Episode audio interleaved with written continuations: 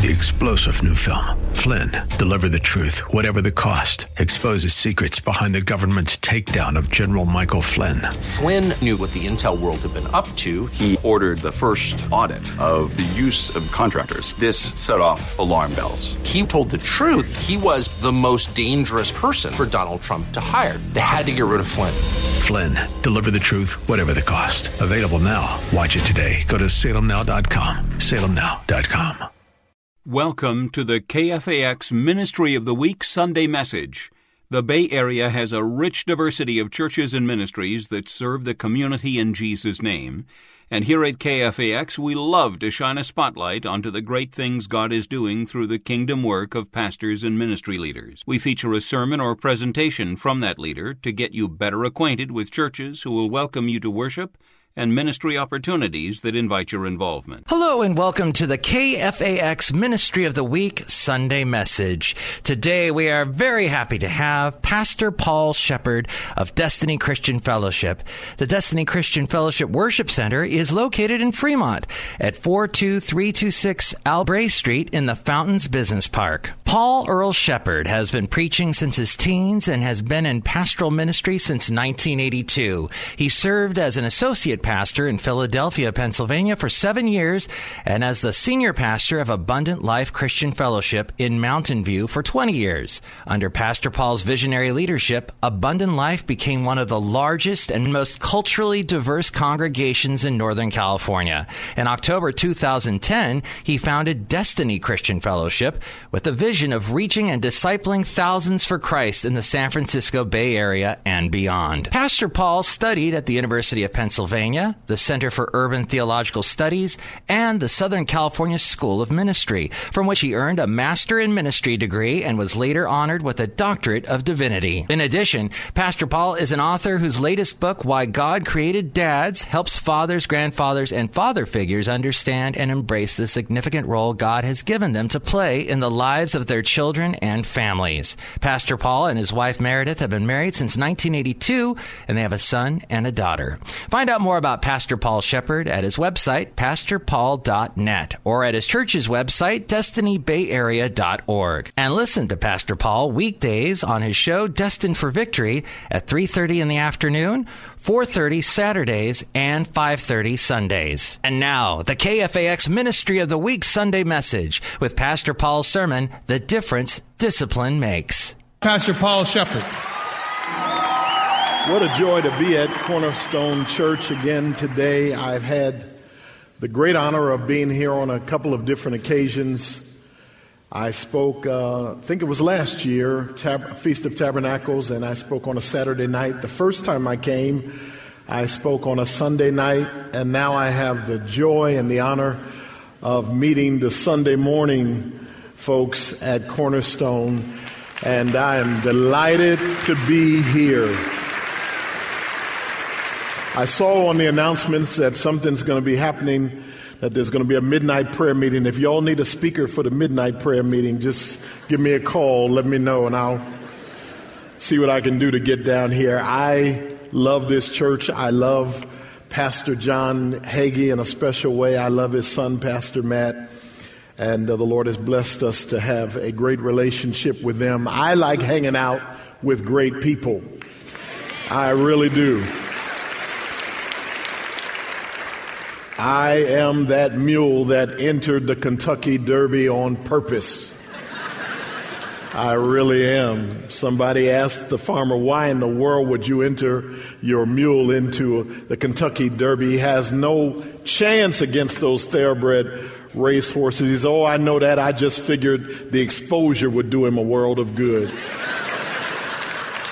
and I hang out with people like your pastors because I'm convinced the exposure will do me a world of good. Well, I want to get right into the Word of God with you.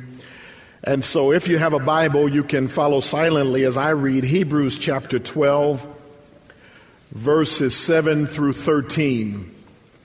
Endure hardship as discipline. God is treating you as sons. For what son is not disciplined by his father? If you are not disciplined, and everyone undergoes discipline, then you are illegitimate children and not true sons. Moreover, we have all had human fathers who disciplined us and we respected them for it. How much more should we submit to the Father of our spirits and live? Our fathers disciplined us for a little while as they thought best, but God disciplines us for our good that we may share in his holiness. No discipline seems pleasant at the time, but painful. Later on, however, it produces a harvest of righteousness and peace for those who have been trained by it.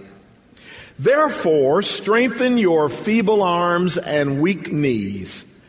Make level paths for your feet so that the lame may not be disabled, but rather healed. Can you say amen to the reading of the word? I want to talk to you about the difference discipline makes. The difference discipline makes. What I want to do in this time with you is to deal with an often ignored and often misunderstood process that God uses in our spiritual development. This text speaks of it when it tells us that we need to see the hardships we go through from time to time as something God wants to use to bring discipline to our lives. Now, the only way this message is going to be seen as positive is if you understand what the text means when it says discipline. Because I'm sure there are a lot of folks listening to this message who, when you hear discipline, a smile doesn't break out on your face. Because when you think back to some of the discipline you experienced, I'm talking about the older generation now. Young folk don't know what we're about to talk about here.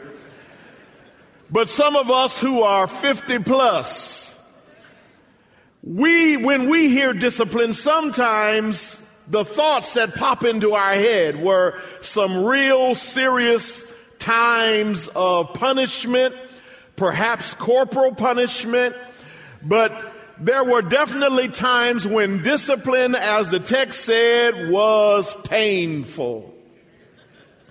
But I need you to understand something that this text speaks of discipline and the, the word, the Greek word that's translated here, discipline or chastening in some translations, is not primarily or at least not exclusively about correction or punishment.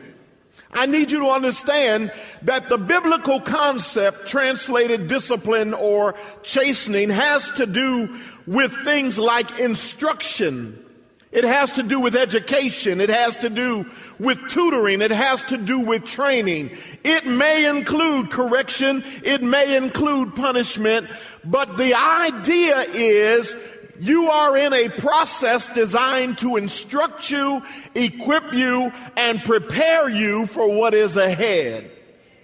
And I need us to understand that because God still uses the process of discipline to bring us to maturity because He has such great things for our lives that He doesn't want us to be ill prepared for them.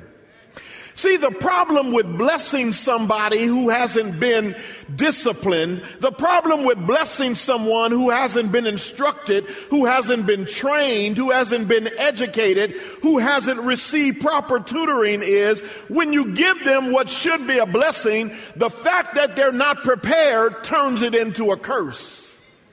Have you ever seen somebody get a hold of money, but they're not disciplined? Have you ever seen somebody get a hold of power, but they're not disciplined? Have you ever seen anybody become a boss on a job and they were not disciplined before they got there?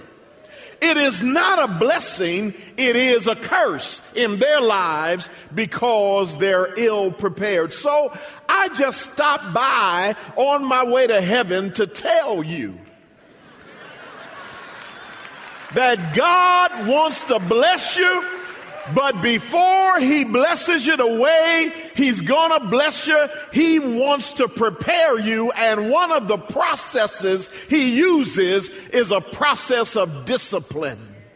So He'll take the hardships that come to all of our lives simply because you're on planet Earth. Listen, some of you all need to get it once and for all. Life on Earth is not always easy. Just get it. I'm, I'm, I'm tired of this generation that gets surprised when trouble shows up. I'm thinking, where do you think you live? This is not heaven yet. Don't worry about it. We will all know when we get to heaven because we will notice the improvement. We're going to notice the improvement now. Meanwhile, you live on planet Earth. That is a fallen planet. It is groaning, waiting for redemption. And in the meantime, you and I get caught up in some of the hardships that befall us on this earth from time to time. But be of good cheer. God says, when my people go through tough things, I'm not going to let it destroy them. I'm going to let it educate them and instruct them and inform them so that I can use it so when I bless them, they'll be prepared for the blessing. I just want to let you know God is up to something in your life and he is so good, he can even use tough stuff to bless you. Now, I need you to understand then that because chastening, because discipline can involve some tough and serious times in your life, I want you to be encouraged. And the way I want to do that is I want you to understand that because of this text, we're assured that discipline is actually working for our good. It is not working for evil. There are three things in particular that God will do in your life as a result of the hard things He allows you to go through. Why doesn't God always deliver you instantly when you get into a, a pickle and you say, Oh Lord, help me. Oh Lord, deliver me. How come He doesn't always deliver you right away? I'm glad you asked the question. And I'm going to give you an answer in three parts. First reason why God doesn't deliver you right away is because He is going to allow discipline to increase your vigilance. If you're taking notes, jot that down. Discipline increases vigilance. What do I mean? I mean, discipline will teach us to be watchful. God will use tough things to teach us to be careful about the decisions we make, careful about the company we keep, careful about the things we expose ourselves to. God will allow discipline to teach us that we have to live smarter lives. You see, if things always go really well, there's no payoff for being smart because everything's going well all the time. But just let some trials hit you. Just let some tough times hit you. Let some difficulties do their work in your life and you will figure it out pretty soon. You know what? I better be careful because if I make the wrong choices, I will get the wrong results.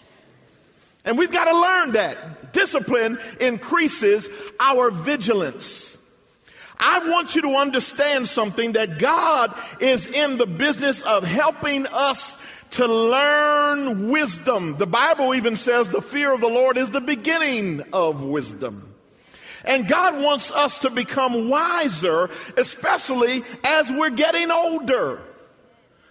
And so, discipline is one of the tools, one of the processes God will use to remind you you can't just do anything. You can't just say anything. You can't just show up anywhere. You just can't have any old body in your inner circle. If you're going to be blessed, you're going to have to be smart or wise.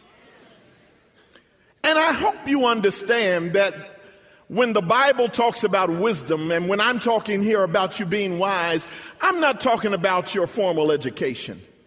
Now, your formal education's good. Praise God for that. And God will use that for His glory. But how many know there's a difference between uh, head smart and life smart?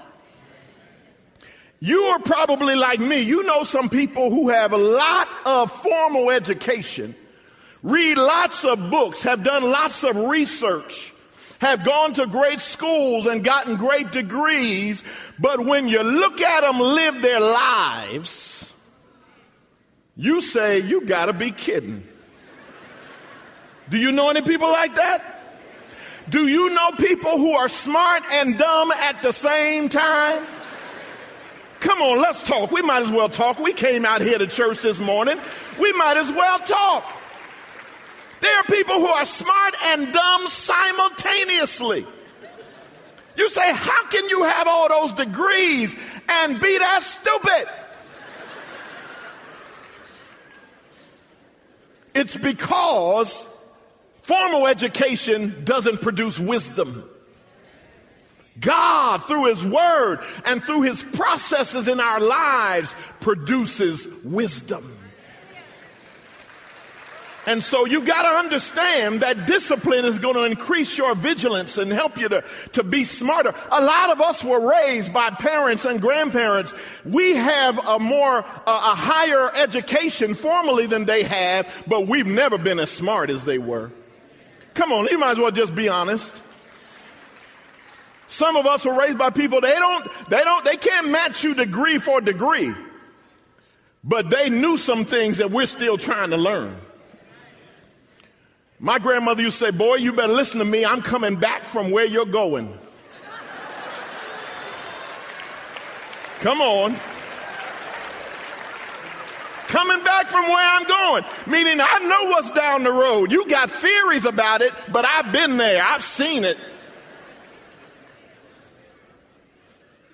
I remember when I was single, I had theories about kids, raising kids, what I would be like, how wonderful a parent I would be. Then I got married and started having kids. Your theories go out the window. And you got to understand something. Discipline is meant to help you become vigilant, careful, watchful, insightful, deliberate about your choices, deliberate about the people who come into your life. God will use hard things to teach you. If you keep the wrong company, you will not prosper.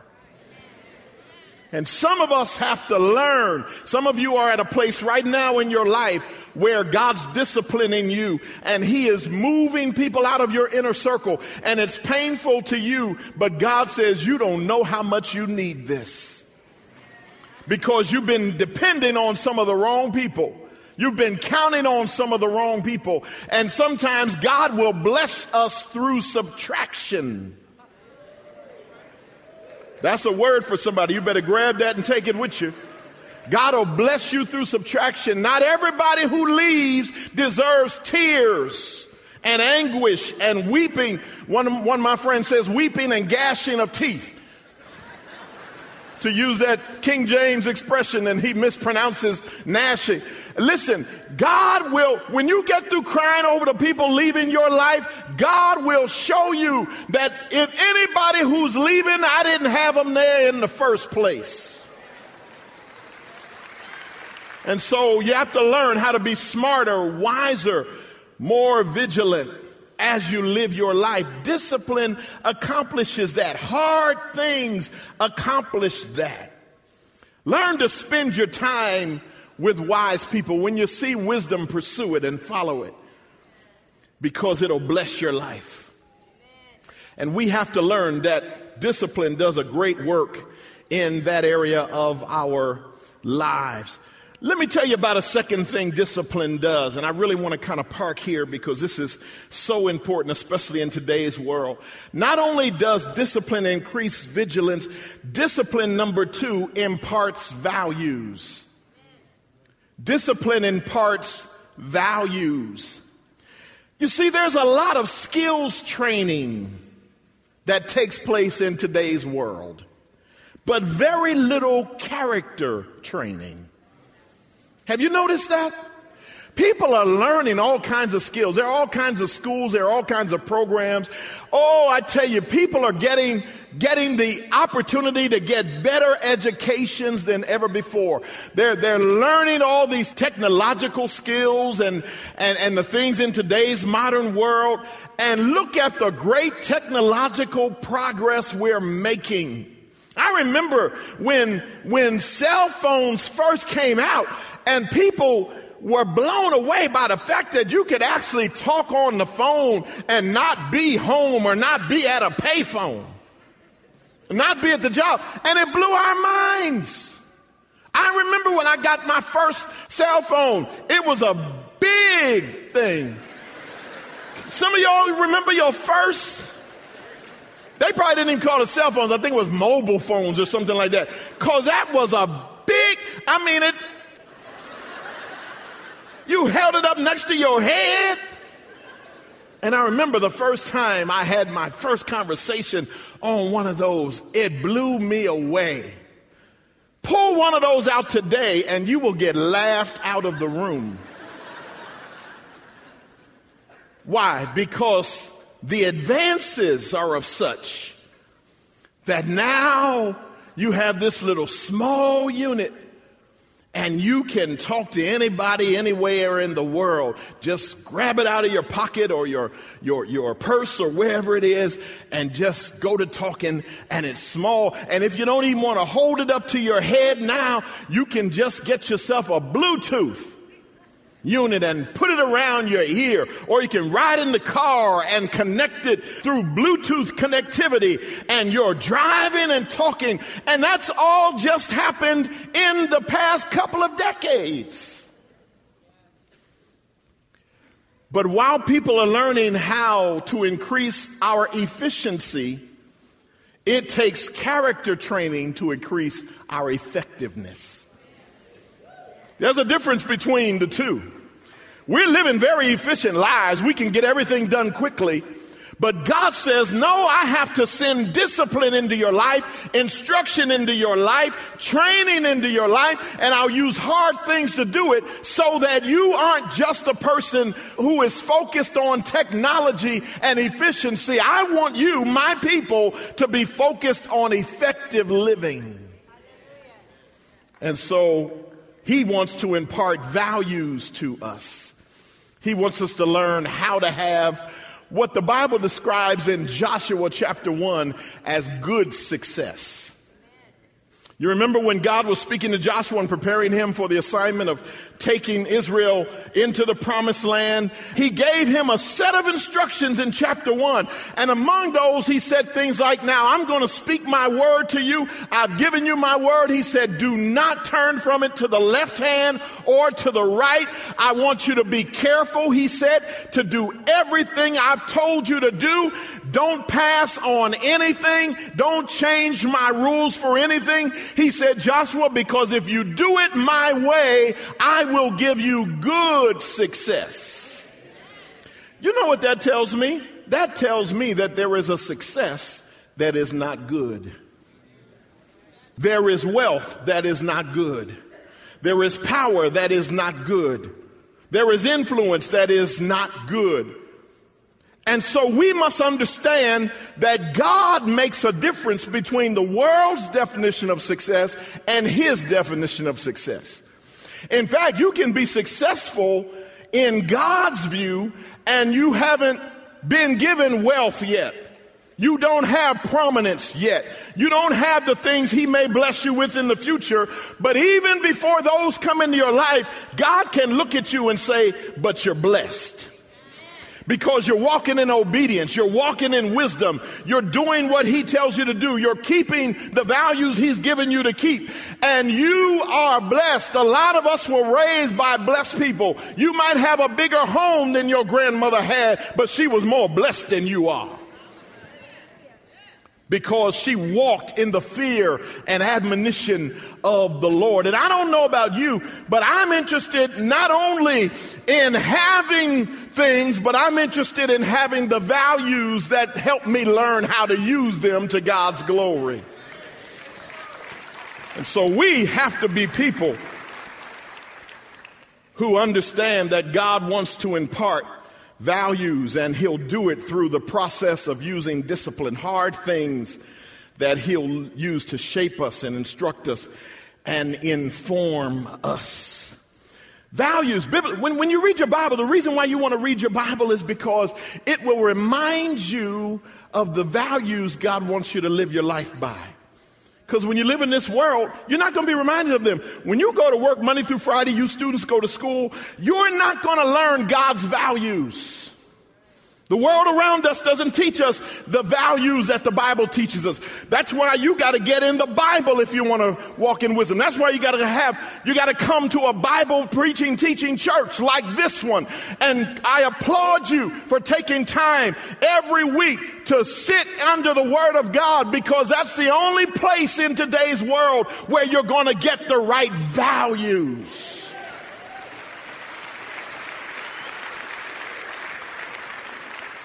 Values are messed up out there in the world. They're trying to get everything done quickly.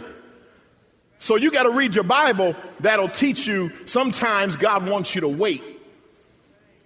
Where are you going to learn delayed gratification except in the Bible? You're not going to learn in today's world. We try and do everything as quick as possible and efficiently. You perhaps, sir, if you listen to my broadcast, you hear me. I, I fuss about this kind of stuff a lot of times. When today's people say they're washing dishes, they're not washing dishes. Dishwasher is washing dishes. When we say we're washing clothes, we're not washing clothes. Come on now. Somebody call you, oh girl, I can't, I, I had to call you back. I'm washing clothes. No, you're not. Just put them on hold. You only need a few seconds. You're going to take some clothes, put them in a machine, dump some detergent in there, close the lid, push a button. You can get right back on the phone. But when your grandmother said she was washing clothes, come on, she was washing clothes. I saw my grandmother with a washboard. I saw her with a tub with a wringer on the top. And she would crank the clothes through. And you say, You're drying clothes. No, you're not. Take them out of one machine, put them in another machine, put a little fabric softener in, close the lid, push the button, walk away. When your grandmother was drying clothes, she took them out after she wrung uh, all the, all the water out that she could. Then she shook them real good. Then she went outside. There was a line strung up with two poles. Come on, somebody. And then she had, and then she had clothespins. Young folks see them, don't even know what a clothespin is. Clothespin and pinned them up to the line and let the wind do the work. And so life back then just taught people values like you have to delay your gratification sometime. We used to have to talk on the phone at home, at work, or on a pay phone. You remember when you were out needed, oh, I got to talk to somebody, and you're, you're not at home, you're not at work. You pulled over or got off the bus at a corner, found a payphone, and God forbid if you didn't have change. You remember those days you running around with a dollar? Anybody, anybody have change? Please, please. And don't have to talk to somebody long distance. Now I got to change a $5 bill. Because in the middle of your conversation, the lady would break right in, say, Your time is up please deposit 85 more cents.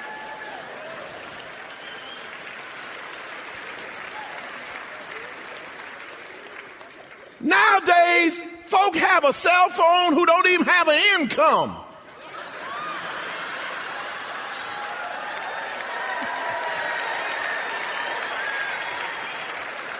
You ask them, where you get a where you get a cell phone? I'm on my mama's plan.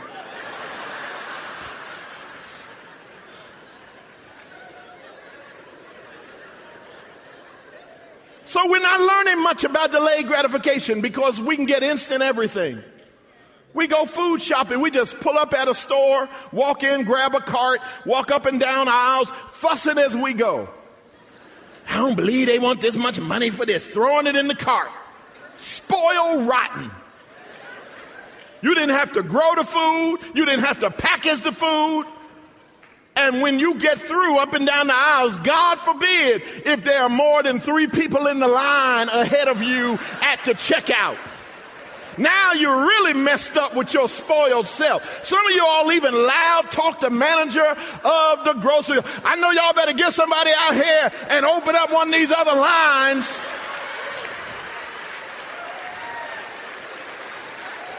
Why? Because you're spoiled. You're spoiled. You're not used to delaying gratification. So the only place you're going to learn about delays is in the Word of God. Y'all remember what photos used to be when you took a picture? You used to have to have an Instamatic camera. You take it on a vacation with you, you buy one, and uh, it would tell you how many exposures you're buying, and that was going to be it for the whole trip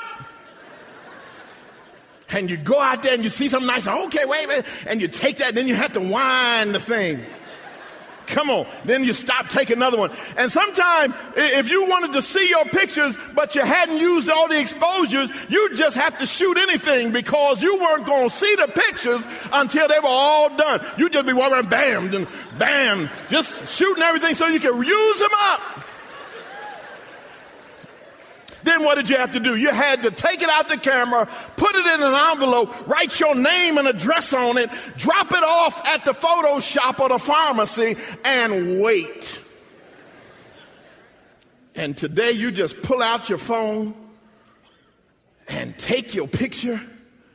You can take a selfie. Come on, take your own. Uh, how spoiled are we? They, y'all have made them make the thing so that it turn, turns around and looks at you. You're supposed to be shooting something else. Now you are looking at yourself. Click. Then right on the same phone, you email it to your friend in South Africa. And in two seconds, your friend is saying, girl, you lost weight.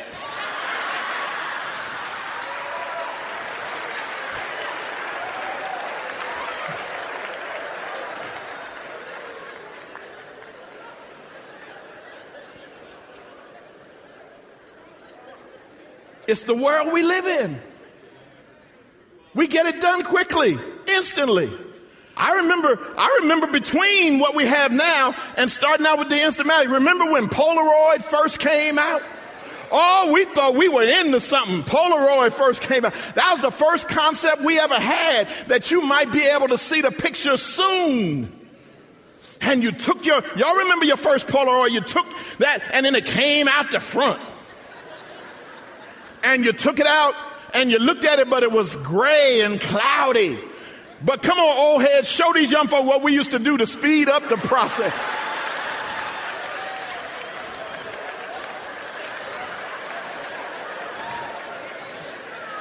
Speed it up, blow on it.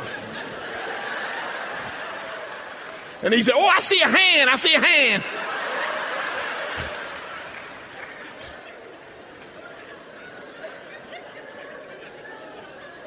God wants you to learn not everything happens instantly. You're not going to learn it in the world. You have to learn that in the Word. So God will use discipline. He'll let things happen in your life where you can't get instant results. So that you have to wait on Him and you have to pray and you have to seek the Lord with your whole heart. God is not as interested in answering quickly every time because you'll never build your patience muscle if you get everything right away. So he'll work your patience muscle by delaying your gratification. He'll also work your patience muscle by sending certain people into your life. How many know God will use people to teach you to how to be patient? Because you're either going to learn how to be patient or you're going to catch a criminal case.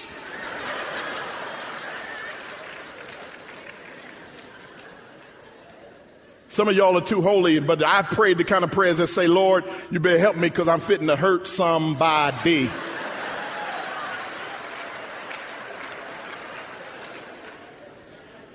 I know you're too holy to say amen, but that's all right. I'll tell on myself.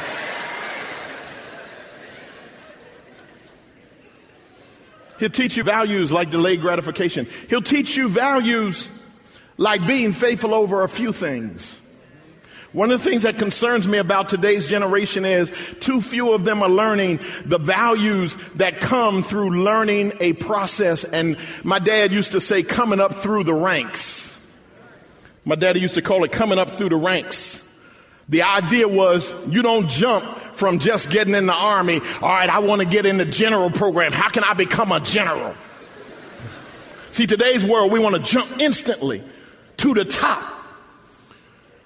But the Word of God, God will use discipline to teach you that, as Jesus said in Luke 16, if you can be faithful over a few things, then God will qualify you so that you can later on be faithful over much. But you got to start with the little. See, a lot of folk don't world don't want to start with the little. They want a lot right away. I'm scared of preachers.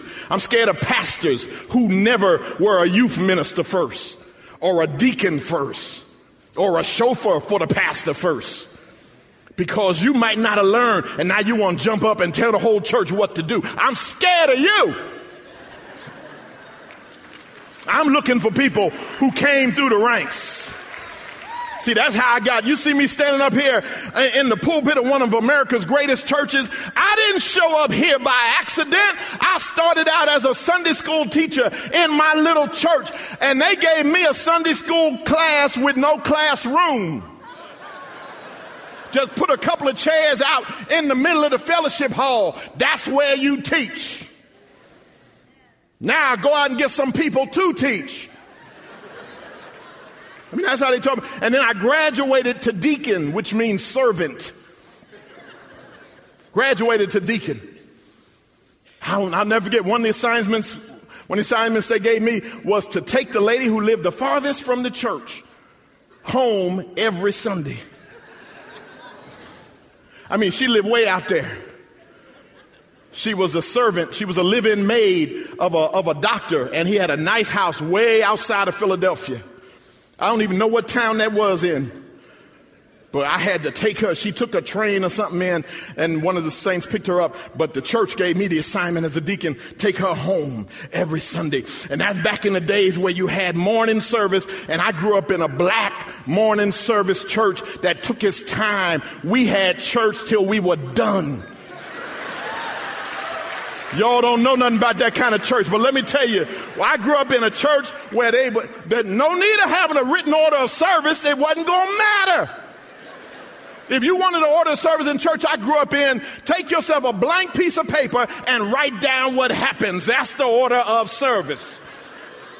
We stayed in there. My daddy was my pastor and he loved to preach. He loved to sing. He loved to shout. He loved to pray. And so he just get up. Wouldn't even be a choir Sunday. He said, choir, come on up here. Y'all don't know where y'all sitting. Just come on up here. Let's sing. And we'd had a long two and a half, sometime three hour morning service. Then, back in the day, they would go downstairs and eat. And this sister, I got to take, she's sitting down there, and she was always the last one at the table, her and a couple of her friends. And I'm standing there as the deacon, trying to get this lady home so I can get on with my life. But I had to wait for her. Finally, she said, All right, she was a little Barbadian lady. Okay, brother, I'm ready to go. I said, Oh, thank you, Jesus. Then I became a, a, minister, a lay minister in the church. Just do whatever they tell you to do. Go visit the sick. Go pray for somebody. Go help somebody. Finally, I became the associate pastor. Then one day, I became a senior pastor. But I was trained through the ranks. Preaching, I get to preach in a wonderful pulpit like this only because God qualified me in little churches. You don't get to start out preaching to thousands of people. My daddy, and my daddy said, he told me later on, he said, I saw the Lord's hand on you. I knew God was going to take your, your ministry to some very significant places. So I knew I had to train you right, discipline you right in ministry. I had to teach you that you don't preach for money. That God will bless you and the people will take care of you, but your motive can't be money. So he trained me by sending me places where he knew I wasn't going to get any money.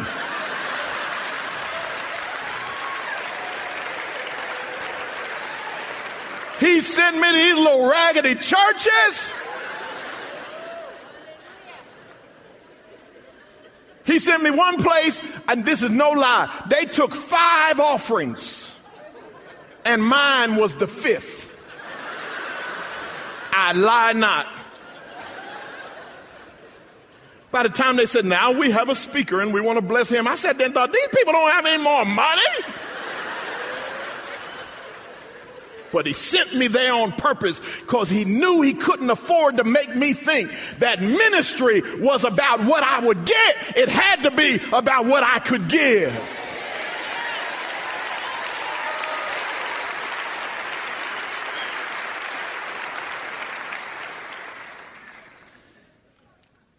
I'll never forget one time he sent me someplace a Sunday afternoon and uh, a little church he said, I'm supposed to be the preacher, but I don't feel like preaching today. You going over there, tell him I sent you. That's the way the old, old folk did. And he called the pastor and said, My son gonna come preach for me. I'm not feeling too well. Pastor said, Okay, fine. I got over there. It was a 3:30 service, and the old people taught us you gotta be on time. And I showed up at 3:30 and nobody was in the sanctuary. Hello, hello, hello, hello. Finally, some man came walking through the sanctuary. I said, Pardon me, sir, but am I in the right place? Is there going to be a three? Oh, yes, yes, yes. Yeah, they downstairs eating chicken. They, they, they'll be up in a little while. Finally, 17 people come upstairs, sit in there and start the service.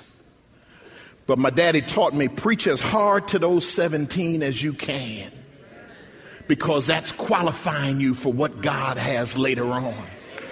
And so these days, when I'm blessed to be able to preach in a cornerstone church, blessed to be able to, I, have been able to speak in some of these arena events where I've, I've preached where the Bulls play and the Rockets play and, and different, I've stood in those places and proclaimed the word of God. I know now when God blesses me to, to be in a place like that, not to trip because I'm ready to preach to the thousands only because I learned how to preach to 17.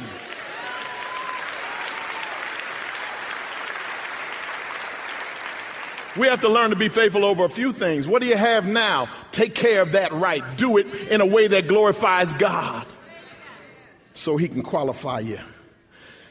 I'm out of time. Let me give you one more point and I'm done. Discipline inspires victory. It inspires victory. This text tells us it's not, it's painful, it's not fun when you're first going through it. It says, but afterwards, it yields or produces a harvest of righteousness and peace for those who are trained by it. And then it says, therefore strengthen your feeble arms and weak knees. Make level paths for your feet so that the lame may not be disabled, but rather healed. Do you know when you go through right and when you let God discipline your life, He'll give you personal victory. He'll give you righteousness and peace. And then He'll bless you to be a blessing to somebody else. I need you to know sometimes you have to learn the lesson right so that you can teach it well to somebody else. You got a lot of people in your life who don't know how to go through trials. They're spoiled rotten. They think God ought to give them everything they want right away. But God will use the maturity He has developed in you, and you will be able to help people say, to see that this is the path of victory. Walk in it no matter how tough it gets sometime, because afterward there's going to be a bright side. See, you got to teach people to go through the valley of the shadow of death. A lot of folk are scared of that valley, but the only way you can get to the table prepared for you is you got to go through the valley first. I'm glad God has taught me through some valleys in my life. Just stay with me in the valley. He said, don't fear any evil. Walk with me. Humble yourself. Do what I tell you to do. He said, because if you do it right, afterwards I'm going to bring you out and prepare a table before you in the presence of your enemies. Has anybody ever had God prepare a table before you after you went through some tough things, after you handled some difficult challenges? You're sitting there at a table table of experience and anointing and blessing, and you get to share the goodness of God with other folks seated at the table with you. So I just came to tell you that discipline really does make a difference. Don't fight the process, go through it. What we need to understand that since the road of destiny sometimes leads us through the valley of disappointment, we have got to learn that disappointment is something that is already absorbed in the plan of God. Now, this is important because if we don't learn from lessons like this, we will focus too much attention and give too much power to people and challenges that disappoint us, and we will act like I would be farther down the road, I would be where I need to be in my life if these folks had just come through for me. And what we're going to have to learn is that our destiny is not in the hands of anybody who disappoints us. God has not given anyone the power to control your destiny. We are people called according to God's purpose. He's up to something in our lives. He saved us for his own purpose. And the Bible is clear. We're called according to God's purpose. The Bible tells us he began a good work in us. He's going to bring it to completion. And it didn't say he'll bring it to completion unless people mess you up. God emphatically says, I'm taking you where I want you to be. And we have to learn how to deal better with disappointers. We have to learn that disappointers are going to come. And that these aren't the people who hate you. These aren't the people who have hard feelings towards you. These aren't the people who are out to get you in some way. Disappointers are people who love you, who want the best for you, who think well of you. And to the extent that they can, they want to be a blessing to you. That's the nature of a disappointer. You can't be disappointed by an enemy. Think about it for a moment. How does an enemy get to disappoint you? You know they don't like you. So, why in the world would you expect good out of an enemy? When a person shows you they hate you, believe them. And don't expect anything good from them. Just pray that God will bless you to be able to discern how to deal with them. But when it comes to disappointers, the only people who can disappoint you are people you have reasonable expectations of. You know they don't have it in for you, and so you're really not worried about them, anything they could do, because you trust them, and rightly so. These are people who have your best interest at heart. But the problem is they are strangely human. People disappoint you not because they have it in for you. They disappoint you because every now and then their humanity or their issues or their whatever gets in the way of their good intentions and they let you down. Disappointers are people who definitely want to do right by you, but they don't always come through. And you ought to understand that there is nobody on the face of the earth who will always come through in every little detail. Now, of course, as we're walking with God, God is wanting to make us people of integrity and character and grow us and heal the broken areas of our lives and build us up and make us people who, as a matter of character, we are faithful. We can be counted on. We can be depended on. And so we ought to all be in that process where God is making us people that others can count on as a matter of our integrity and character. But the fact of the matter is, Sometimes it's not a lack of integrity or character. Sometimes folk let you down for more benign reasons, such as, I forgot. That's what happens here in this text. My man forgot. He likes Joseph, but he forgot. He got up there, got excited, got his job back, had a lot to do, make sure this party goes well, and he forgot. And you ought to understand that people are going to be strangely human sometimes, and they won't always come through. And you ought to know that people are not always going to come through for you because there are times when you disappoint yourself. Now let's think about it. There are times when you let yourself down. There are times when you have better expectations of you. And there are times you let yourself down. Have you ever done things to disappoint yourself so badly that you look in the mirror at yourself and say, What is the matter with you? Something must be wrong with you. You need to get checked out. So we've got to understand that disappointers are going to come. And you will see God do amazing things in your life. God bless you. You've been listening to Pastor Paul E. Sheppard of Destined for Victory Ministries on the KFAX Ministry of the Week Sunday message. You can hear Pastor Paul Sheppard weekdays at 3:30, Saturdays at 4:30, and Sundays at 5:30 on his show Destined for Victory.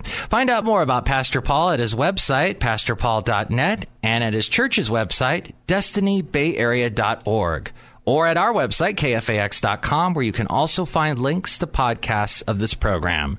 I'm Mike Matthews. Join us here again next week for the Ministry of the Week Sunday message on AM 1100 KFAX. Three star general Michael J. Flynn, head of the Pentagon Intelligence Agency, knew all the government's dirty secrets. He was one of the most respected generals in the military. Flynn knew what the intel world had been up to. He understood its funding. He ordered the first audit of the use of contractors. This set off alarm bells. The explosive new documentary, Flynn, Deliver the Truth, Whatever the Cost, uncovers the facts behind this scandal. Flynn told the truth. He was the most dangerous person for Donald Trump to hire. I find out the worst enemy that I'm going to face in my life is right here in America. They took my assessment and they wanted me to change it. And I was like, I'm not changing it. They had to get rid of Flynn. With in depth interviews, archival footage, and never before seen personal records of the man behind the headlines. I just felt like I was drowning. Flynn, deliver the truth, whatever the cost. Available now. Watch it today. Go to salemnow.com. Salemnow.com.